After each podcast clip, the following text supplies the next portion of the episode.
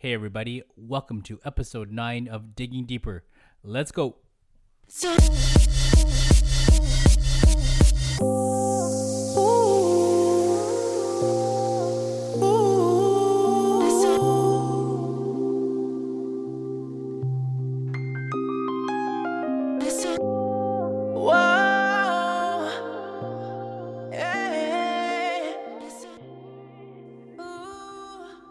Everybody, we have another episode of Digging Deeper here, and I'm very fortunate to have uh, my friend, uh, Dr. Brian Yang, as guest here. Uh, Brian and I go quite a long ways, eh? Brian, probably, I think, undergrad, UBC days. We were in the same medical school class. Uh, Brian was uh, president of our uh, medical school class, I think, for two terms, I believe. And now he's a busy practicing urologist at Royal Columbian Hospital. But what we want to talk about today is um, the balance between work and life and raising kids. Because Brian is uh, a father, him and Angelique have three uh, kids. And uh, I, maybe how, how old are your kids, Brian? Yeah, so uh, we have Isaiah, who was born when I was a resident in Hamilton. He's uh, 10, going on 11. And Esme is actually turning seven on Wednesday, and Elias has just turned three. So it's uh, it's interesting because it, all three of them are at different stages of their, their childhood right now. Yeah, and actually, we, we're going to get into kind of the differences in different stages of, of uh, raising a child. But one thing I always recall, you know, Brian and I don't see each other too much because, you know, you're very busy. And every time I see you at the hospital or run into you, when I ask how you're doing, undoubtedly you would always say, I'm so busy, I'm so busy. And I think that's one of the things that a lot of um, our colleagues kind of want to hear from you and your, your advice on, you know, how do you balance uh, a busy practice and, and, and career with, with family? And uh, so what I want to get into is kind of, yeah, so generally speaking, how, how do you balance uh, uh, raising three kids and, and working? Well, Ben, it's a work in progress, right? I mean, you never know how good of a job you do until it's in retrospect, but you try to learn from your friends that have gone through this before. And um, you know, I have I have a good friend, Cal Andreo, who's a urologist in um, in Surrey, and I turn to him a lot for advice. He has uh, he's raised three wonderful kids, and the first thing he told me is, uh, you know, you got to make sure you have the the right spouse, right? Somebody who's willing to to you know put in extra where where we can't, because as clinicians, and I have to say, I'm probably one of the top three or four busiest urologists in BC right now, and um, and just as busy as I am clinically, you know, I can't be there for everything. And thank goodness for Angelique. Uh, she's really a good mom in terms of um, planning and, and making sure they get to their uh, their various different events. I think she's kind of nuts sometimes because she has them signed up for too many things, and I think that's one trap that we can talk a little bit about later because it's not the same as when you know when we were kids, right? When we were Yeah. kids, uh, you, there was an organized nothing. Yeah. You, you just uh, you, you went about you did your homework, and once you're done there, you can do whatever heck you want. You want to watch TV for the whole afternoon, evening, you go ahead. You want to run outside all night, go ahead. But now everything's scheduled, right? Yeah, and actually, when I go on my Facebook, I don't go often, but there's these news feeds that people post, and one of the news feeds I recall coming um, across is, you know, are our kids too busy? They have too many activities? But, um, you know, did you and Angelique have these discussions before you had Isaiah about how you guys wanted to raise kids? What were your expectations? Uh, and did your expectations meet? Yeah, Ben, I, I think we probably, in retrospect, probably should have had more of those discussions. We were both young. I think we were about twenty-seven, you know, twenty-eight when we when we were pregnant with Isaiah. All the excitement took over, and um, you know, I we probably should have spent more time. But uh, having said that, listen, you don't really know what you're getting getting into until until you start doing it. And boy, they always say the first one's uh, the the experiment, and both you and I are the oldest child. we we know sometimes we turn out the way we did because of our parents, but sometimes we turn out the way we did despite our parents, right? I think we turned out pretty perfect, actually. So, Well, we did okay, but for sure, I mean, you know, and I talked to my parents about it as well. I mean, that first one, you don't know what the heck you're doing. You have a kind of a gestalt, and both Angelique and I had an idea in terms of we how we wanted to raise Isaiah. We we thought that you know good education, of course, was important. We thought that um, having music in his life was important. Yeah. We thought that having a sport, especially a team sport, in terms of socialization and how to you know win gracefully, how to lose gracefully. I think these are important lessons. So we so we thought it was really important for him to be in a, a in a team sport as well. And um, did you and Angelique's attitudes about how to raise kids develop from how you and Angelique were raised yourself by you know your individual parents, or a combination of observing other um, friends who you think, oh, you know what, I really appreciate so and so parenting style. I'd like to adapt some of that to our parenting style. Or were there books that you would read? Like, what kind of resources led to those discussions on how to raise your kids properly? Well, you know, if you ask Angelique, she has volumes of volumes of various different books she's read throughout the years in terms of how to how to raise the kids. I, I kind of a more of a fly by the seat of my pants kind of guy, right? But I mean, even by seeing how we were raised, you can't really compare anymore. Like uh, both Angelique and I grew up in fairly blue collared families. Um, we were both raised in Surrey. Uh, you know, my mom stayed at home. My dad, you know, before he you know made it in sales and and um, car sales and, and and then subsequently in um, house sales, he was he was working blue collar jobs. Right, he owned a restaurant for a while. He he, you know, he worked at Burger King, 7-Eleven, things like that. Angelique's dad's a postman all his life. His mom was one of the charge nurses at Surrey Memorial Hospital. He merged all her life. So, in terms of what's available nowadays to our kids and what was available to us as children, in both time as well as resources, it's completely different. Mm-hmm.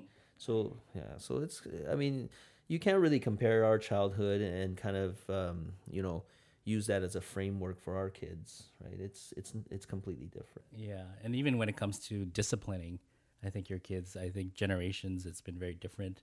I know that when I grew up, I was uh, definitely subject to some harsh discipline with uh, we call her Mrs. Tung Chu, which is uh, basically a Chinese feather duster, but was like my mom's best friend growing up uh, when I didn't practice piano. And obviously, you know, nowadays the way to discipline kids is probably a little bit different. How how did you and Angelique come to a compromise on how to discipline your kids?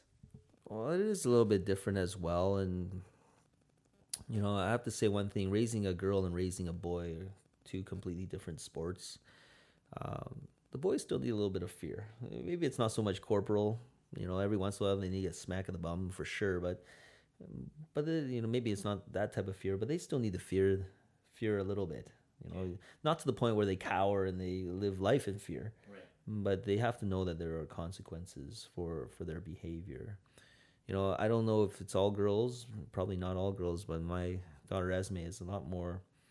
She's very stubborn, but she's also very organized. She's mm-hmm. she's she's thoughtful in terms of what she does every day. But uh, you know, teaching Isaiah these you know basic skills were were a difficult part.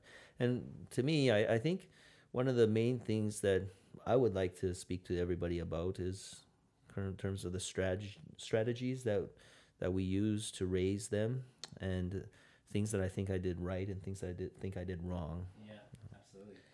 And in my, I mean, in the in in the discussion today, I'll use a lot of hockey analogies because that's basically uh, Isaiah Isaiah Yang. Ever since he was three and a half, has played hockey. And he's a good skater. He plays rep hockey for Burnaby, and um, you know he's. Uh, but there are a lot of there are a lot of analogies in sport um, that are applicable to life as well. Mm-hmm. Now, for Isaiah, one of the things that I think that we did well, but also did poorly, was really focus on skills, life skills. You know, math, piano, yeah um, you know how to deke, how to shoot. You know th- these things are skills. Now the other strategy of teaching children, which I think probably might work better, is to teach them overall. Um, you, gotta exa- soft skills, maybe. No, they're more themes, themes and then okay. let, let, them fill in the skills. Okay? okay. So, for example, maybe what we we should have done to foster piano. He's a really good piano. Like he's not a bad piano player at all, and he likes it. He doesn't love it. He likes it. Um, he'll go only practice when you tell him to go practice, but he'll happily practice. Mm-hmm. Yeah, I never had to t- bring out the the old feather duster for him. You tell him, Isaiah, you need to practice half an hour. Yes, Daddy, and he'll go practice. But what's the difference between that kid that you have to tell him to practice versus the kid who just picks up the books and goes practice? Mm-hmm. Okay. Mm-hmm.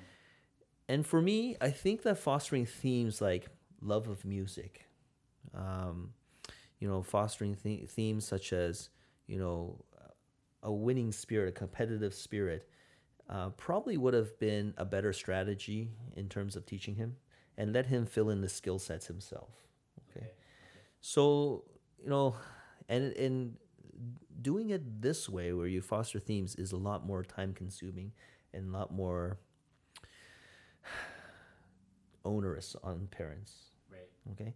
So for Isaiah Yang, ever since he's three and a half, I put him in skating, ice skating, and I we taught him how to skate, and he's a go- he's a beautiful skater. Um, but he never he never asked me, "Can you teach me how to skate?" Now, on the other hand, my youngest Elias sees his brother playing hockey, and you can just see the passion in this guy, kid's eyes. He just could not wait to skate. Ever since he will he could talk, he could walk. So part of it is being the third child and modeling after his brother, but part of it is that I could have done a better job kind of exposing him to hockey, teaching him the why it's such a wonderful sport, taking him to to various different events. You're talking about Isaiah, right? Isaiah, yeah. Okay, And then and then instead of teaching him to skate, maybe having a little bit of patience and saying waiting until he says, "Dad, I really want to play hockey. Can I play hockey?" Okay.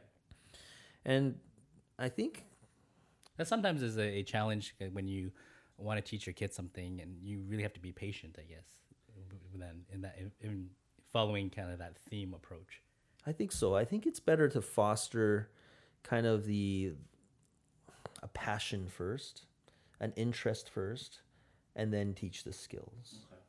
The other thing, you know, I've had this discussion with another friend of mine is that even personally, um, things that I enjoyed doing are things that you received a bit of affirmation that you could do it or a bit of success at an early young age. And I think for me, it was it was music and, and piano, and that's probably what fostered my own discipline to kind of and practice because you felt good you felt good that you could accomplish something. So, would you encourage that, or with your kids? Obviously, you would want them to achieve and accomplish certain milestones.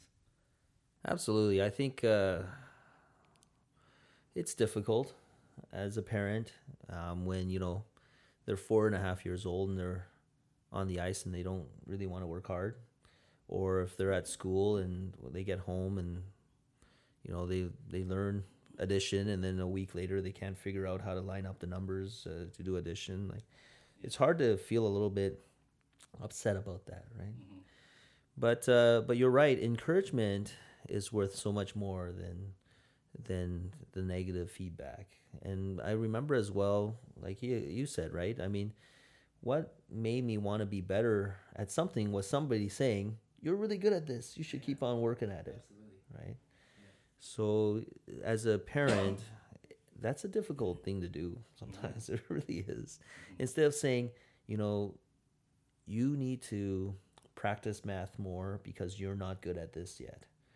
Um, versus saying, you know, you've got the basics down, okay, but you you should keep on working at it so you can get better and better, right? So it's it's a way you word things, and uh, you know, I, I think at the end of the day, to a certain extent, you can you can reach the same goal in terms of teaching them how to do, you know, algebra, the hard way or the easy way. Um, but I think in terms of fostering a, a spirit of lifelong learning and passion for this stuff, you know, there's a right way and a not as right way to do it. And do you think you know what you talked about with your approach differs from child to child because each child has a different personality, you know? So you know you can even look at our our, our own like family. You know, you're the oldest of three, I'm the oldest of three, and all my siblings were all very different, and we all grew up different and achieved different things. Same with your your your siblings, right? So I think one approach that you tailor to say Isaiah may not work with Esme or Elias. So, but that's hard. I, I, I would find that very challenging to have a different approach for each of your kids and trying to remember and be consistent between you and your spouse in that approach. You're absolutely right, Ben. I, I think, um, you know, uh, personalities and personalities have a huge, huge uh, play in this, right? Like, I mean, so at the end of the day, I think how you teach them, and it brings me back to what I said in the beginning. They're they're probably gonna all turn out fine because of me or despite me at various different times of life, because of Angelique or despite Angelique. They're probably going to turn out fine. What you have to do is you have to basically teach them the overall arching principles. So, you know, sorry to interrupt, but that just brings me to a, uh, a point when I was having dinner with Lee and some friends yesterday, and a couple of our friends were teachers. One's a vice principal, and and they told us, you know, when you and Lee have kids, at the end of the day, your kid's gonna be fine because they're raised in a loving home that have parents that love them. So sorry to interrupt, but I just wanted to bring up that point because I totally agree. You're right, but I mean, I spend countless nights sometimes having difficult time sleeping thinking about this. But again, I, it brings me back to the the importance of overall arching themes, right? Like yesterday, Esme just started learning piano, and yesterday she was getting extremely frustrated. She was banging the keys, she was throwing her book, and and Angelique was getting frustrated herself because she's had a long day.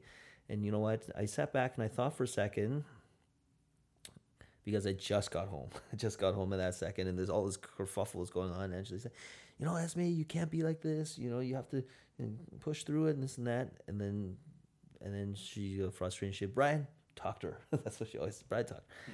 And I took Esme aside and I said, "Esme, listen, you are allowed to get frustrated.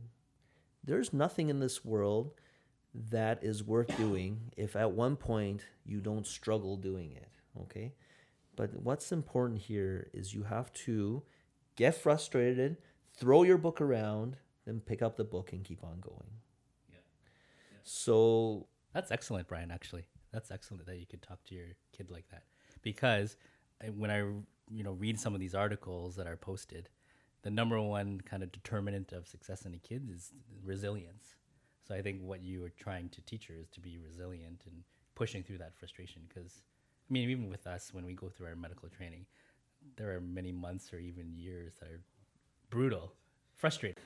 Grade twelve calculus, I smashed my cal- my calculator five times. Like it was just it was just in pieces. I had to buy a new calculator every time because it was so frustrating. Oh, and I've seen you rage. So. I tell, tell you one thing, man. I mean, the the bottom line is is that none of these kids like Isaiah is not going to be a professional hockey player. He's not even going to be drafted into junior. Okay? And Esme Yang, Esme Yang is not going to be a professional pianist. You have to think, why are you why are you teaching these kids these skills? And you're using these skills to teach them overlying themes. So make sure you stress those themes and not so much the skill. Why do you teach math? Well, math is important for everyday function and things like that, but it's not as important as we think. We got phone calculators all the time. Why you teach math? Because math is logic. Mm-hmm. Math is logic. If you understand math, you can understand logic and you can figure out how a lot of things go on. Yeah. So instead of like stressing on things like oh, times tables, times tables, which I went through with Isaiah already, but basically you you have to teach them the beauty and logic, give them problems to solve, and show them and tell them Isaiah, you got to really understand these things in order to figure out logic for the rest of your life. Yeah. Right? yeah. And I think that kind of brings to the point of the importance of soft skills versus hard skills. So what you're mentioning about themes is kind of centering around soft skills, the passion, um, discipline, time management, communication, team building, versus actual hard skills, which I mean, we'll pick hockey, slap shot, wrist shot, passing, skating, all those type of things. So uh, you know, Ben, Isaiah and I were driving back from Tsawwassen today, and you know it's a good 25, 30 minute drive. So he he had a funny question for me because him and his friends they they at school they talk about the various different things, and he goes, "Daddy, do you think I'm smart?" And I said, "Why do you ask that?" And he goes, "Well, do you think I will do well in an IQ test?" Did, you- did you say not as well as daddy? And I, I told him, I said, Do you want the honest truth? and he goes, "Uh, Yes. And I said, I think you're, I think you're smart enough. I think you're smart enough. I don't, you're not a genius. You're not a genius. And uh, you're not, um, you know, particularly extremely gifted in anything. But that has nothing to do with how you're going to, if you're going to be successful in life. Right? And I said, Isaiah, I could tell you that I know at least I probably know three geniuses. I've I know three geniuses in my life, and some of them we know in common. And it doesn't necessarily mean that they're successful in career, successful in life. Okay. And because sometimes those people who's, who are too smart have a difficult time connecting with people. Mm-hmm, mm-hmm. So I said, Isaiah, you're smart enough. You're smart enough to do well in life. You're smart enough to succeed. But what's going to measure whether you're going to be successful in life in general is one, how well, how hard you can work. Okay. Mm-hmm. How much time you're willing to to put into learning things. Second is choices you make in life. And that's why mommy and I are here for you. We are going to help you make proper choices and your teachers and we want you to make the proper choices. You're going to make mistakes. We all make mistakes, but we want to make the right choices in life. And then I said, number three, you have to be able to get along with people. You have to be able to show people you love them, care for them, okay? That you have a greater good in mind other than yourself. And that's how you will succeed in, succeed in life.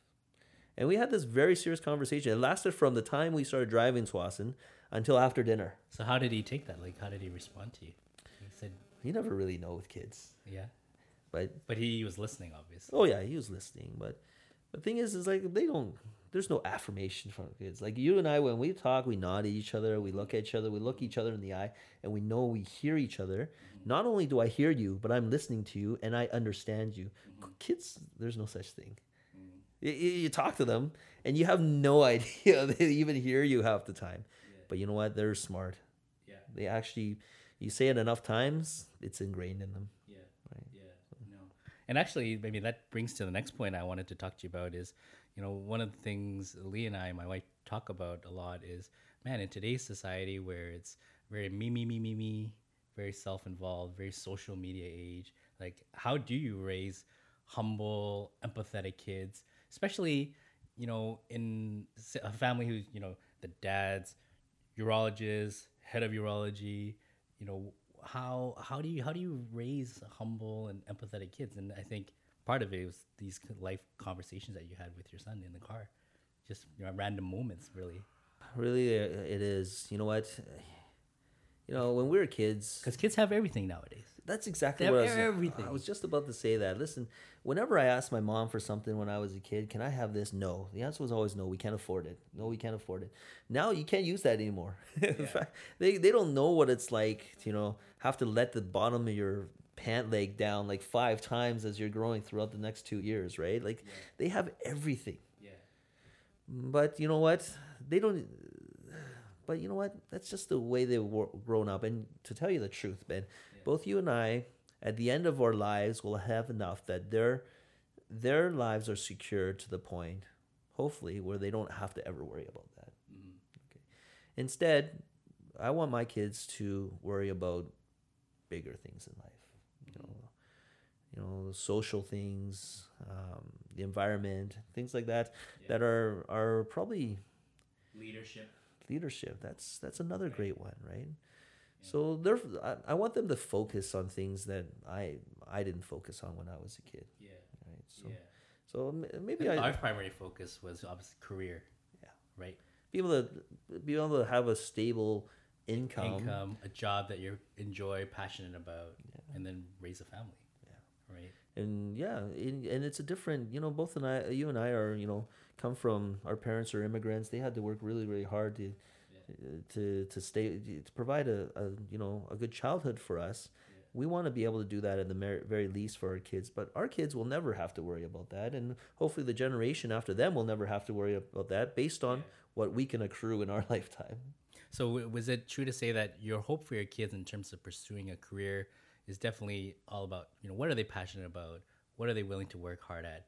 No matter what income they may afford, that is your ultimate dream and goal for them.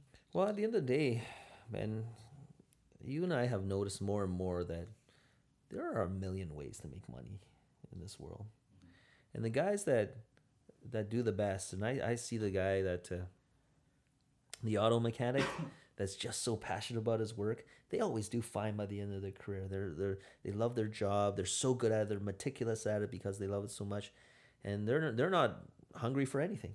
Right? You gotta love what you're doing, and if you love what you're doing, you're going to do a decent job at it, mm-hmm. and then you can make a career out of it. Right?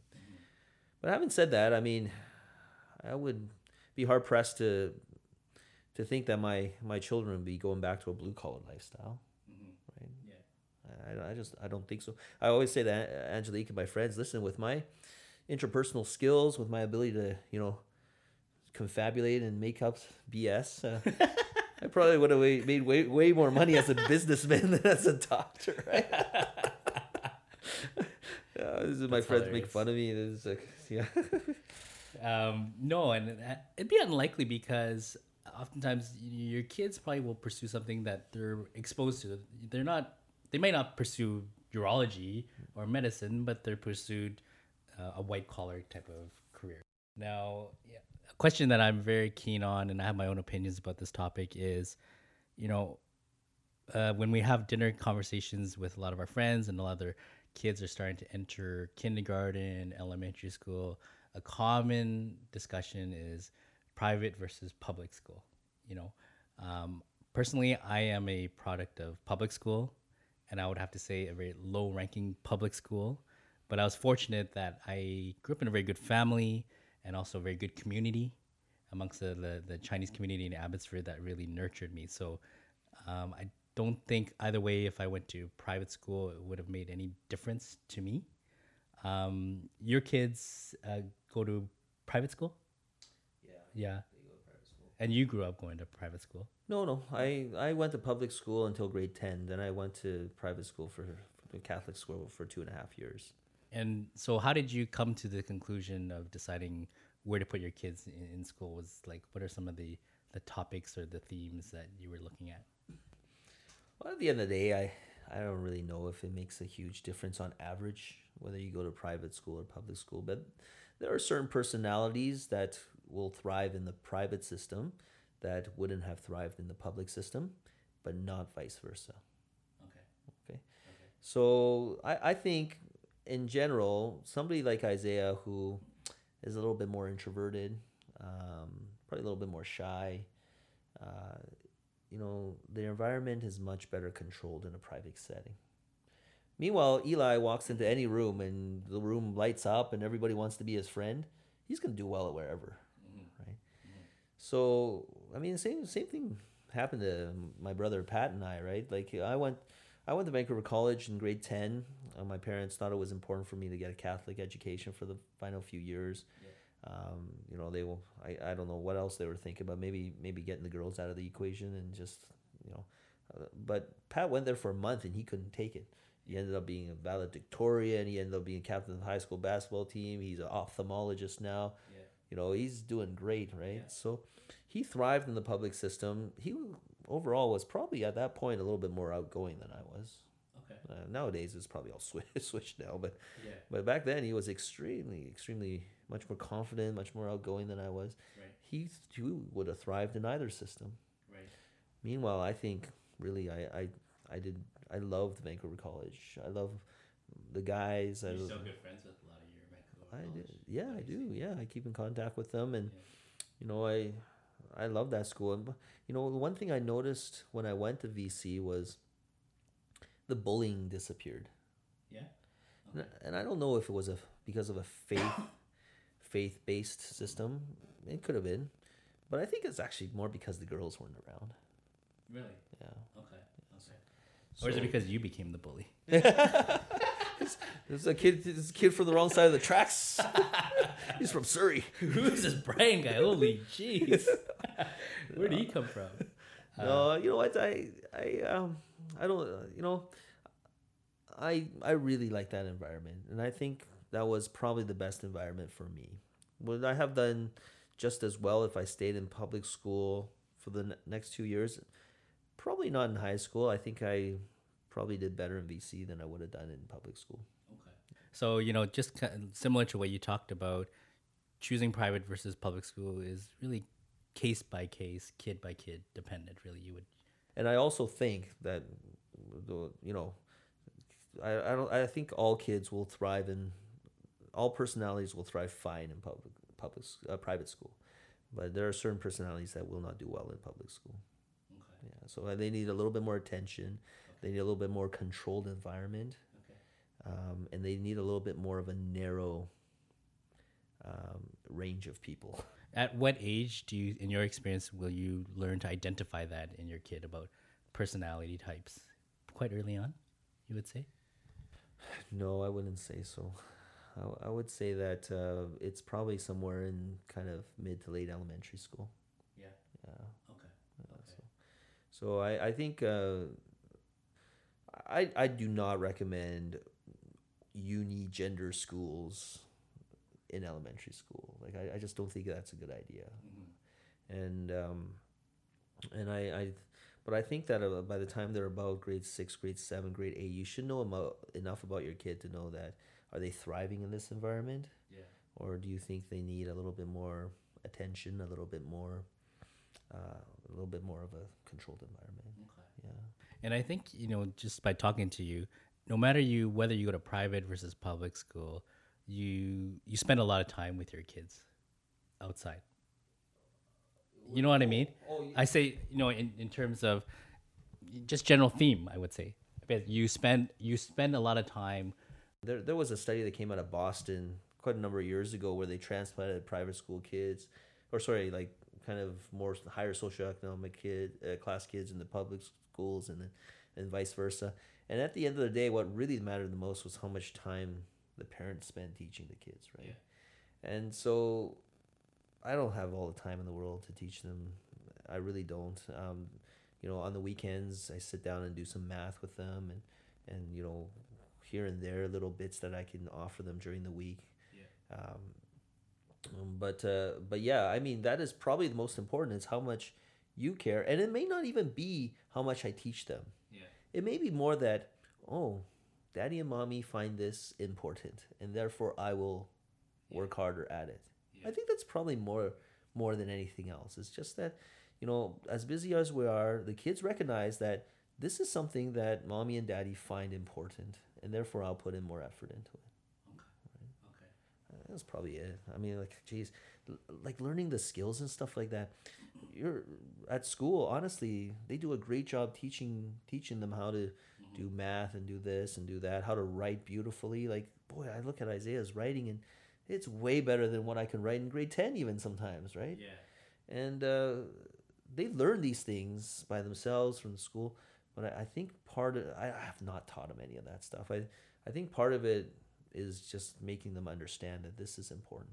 And I think when they're at that young age and when they see parents that spend a lot of time with them and show them a lot of love, I think their ultimate goal is probably, you know what, I need to make my parents proud. Right? I feel like I need to make my parents proud and and whatever they what, you just said what they want me to do that's makes them proud then maybe that's what I need to do to make them proud. I don't know. The- the- It's just at the end of the day, you know what I. I, I this is the funniest thing. I you know you sit.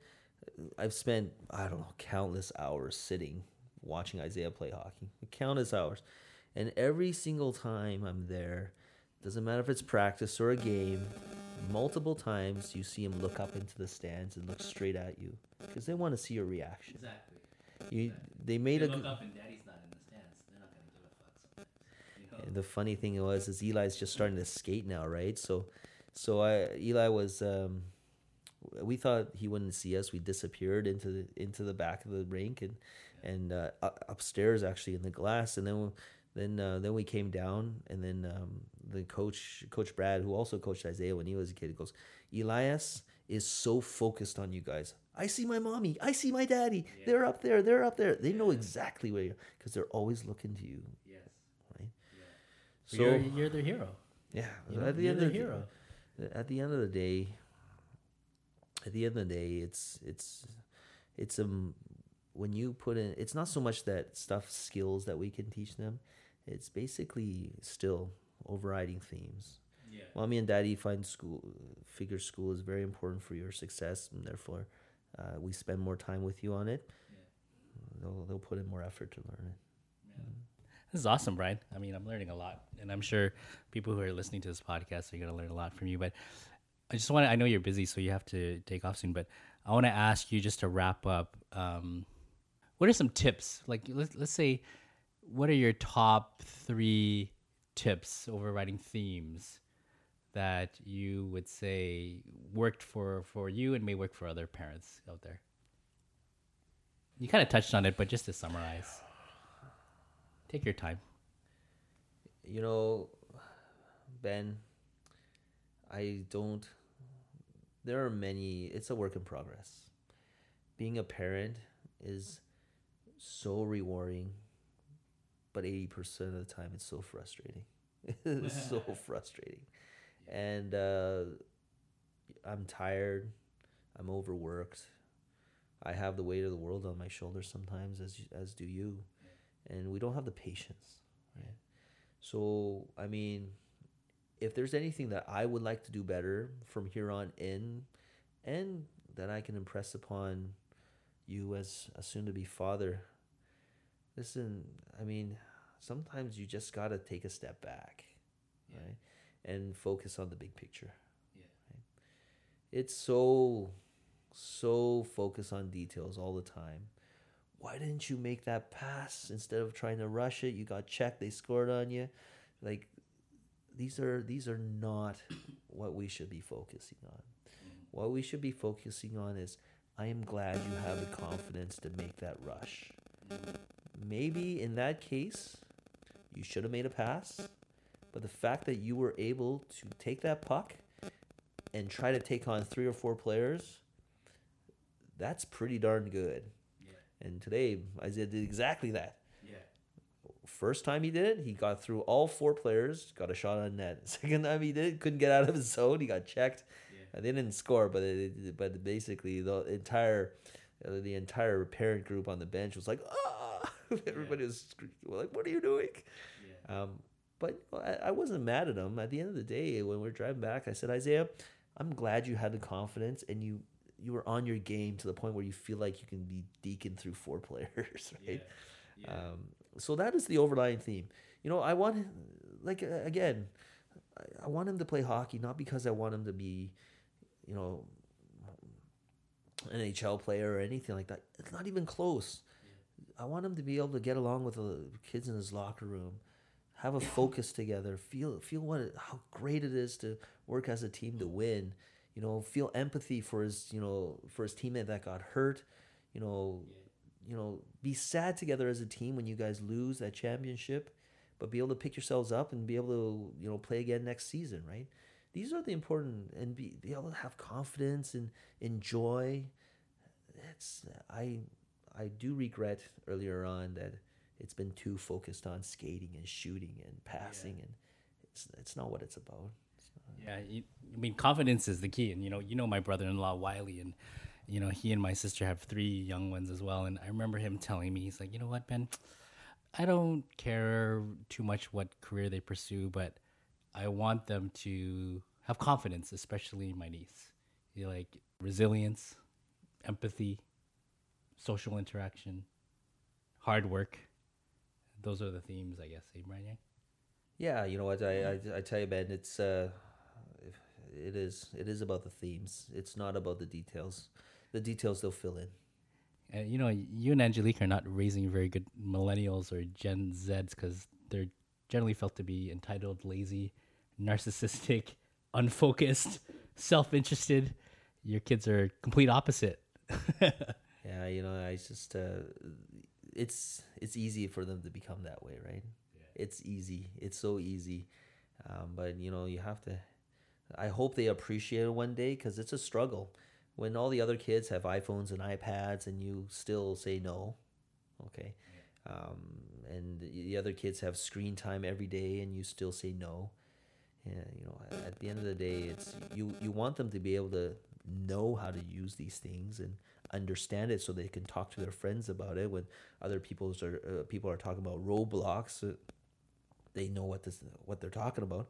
But at the same time, you don't want the their whole lives to be about that. Yeah. I want to be on the iPad. I want screen time two hours a day. That's what my friends get. No, that's not what you. That's not what you get. Yeah. Yeah. Yeah, so. Hey, so you know, I really, really appreciate you coming here. To, to I know you're so busy, but thank you for taking the time. And you know, honestly, I think a lot of the people listening, our friends listening to this podcast, are learning a lot from you from this. And so, Brian Yang, I'm gonna summarize here. You're a father of three, devoted husband, urologist, top three busiest urologist, uh, head of urology. Hey, when are you gonna write a book? when are you gonna add author to your uh, list of titles, Brian Yang? Uh, you know what? I appreciate you inviting me, uh, Benny, and um, you know it is. You know, a lot of times we plan to do stuff like this together. You know, with with the boys and just get together and, and shoot the shit. And I I started way earlier than you guys, like all of you guys, right? Like Well, you're more mature than us. no, I wouldn't say so. But uh, but you know, I was thrown into the situation where I had to face this way earlier, and there are a lot of things I learned that I would love to share with you guys, just because, you know, it's uh, it's not easy. It's Yeah. not being it's not easy being dad, a career guy, and, and you know, shout out to our spouses for sure, because they they take a lot of guff uh, for us to be able to do what we do, right? Yeah. They really do. Yeah. And I know Angelique for a fact. She, she, you know, she has taken a huge backseat. You, you know her. She's well educated. She's smart. She's outgoing. She could basically. Yeah, I think all the boys agree. Uh, you lucked out. married up. You, you, you won the wife lottery. all of us, all of us married up, and that's the truth. But, but you know, to to be able to to make sure that the kids grow up well and to get all the opportunities that we never got, she has really taken a step back, right? yeah. Yeah, so Yeah. You know, uh, you can't you can't say enough about you know your spouse. That's for sure. Awesome. yeah. Awesome. Brian, Yeah. thanks again, man. My pleasure, Benny. That was awesome. So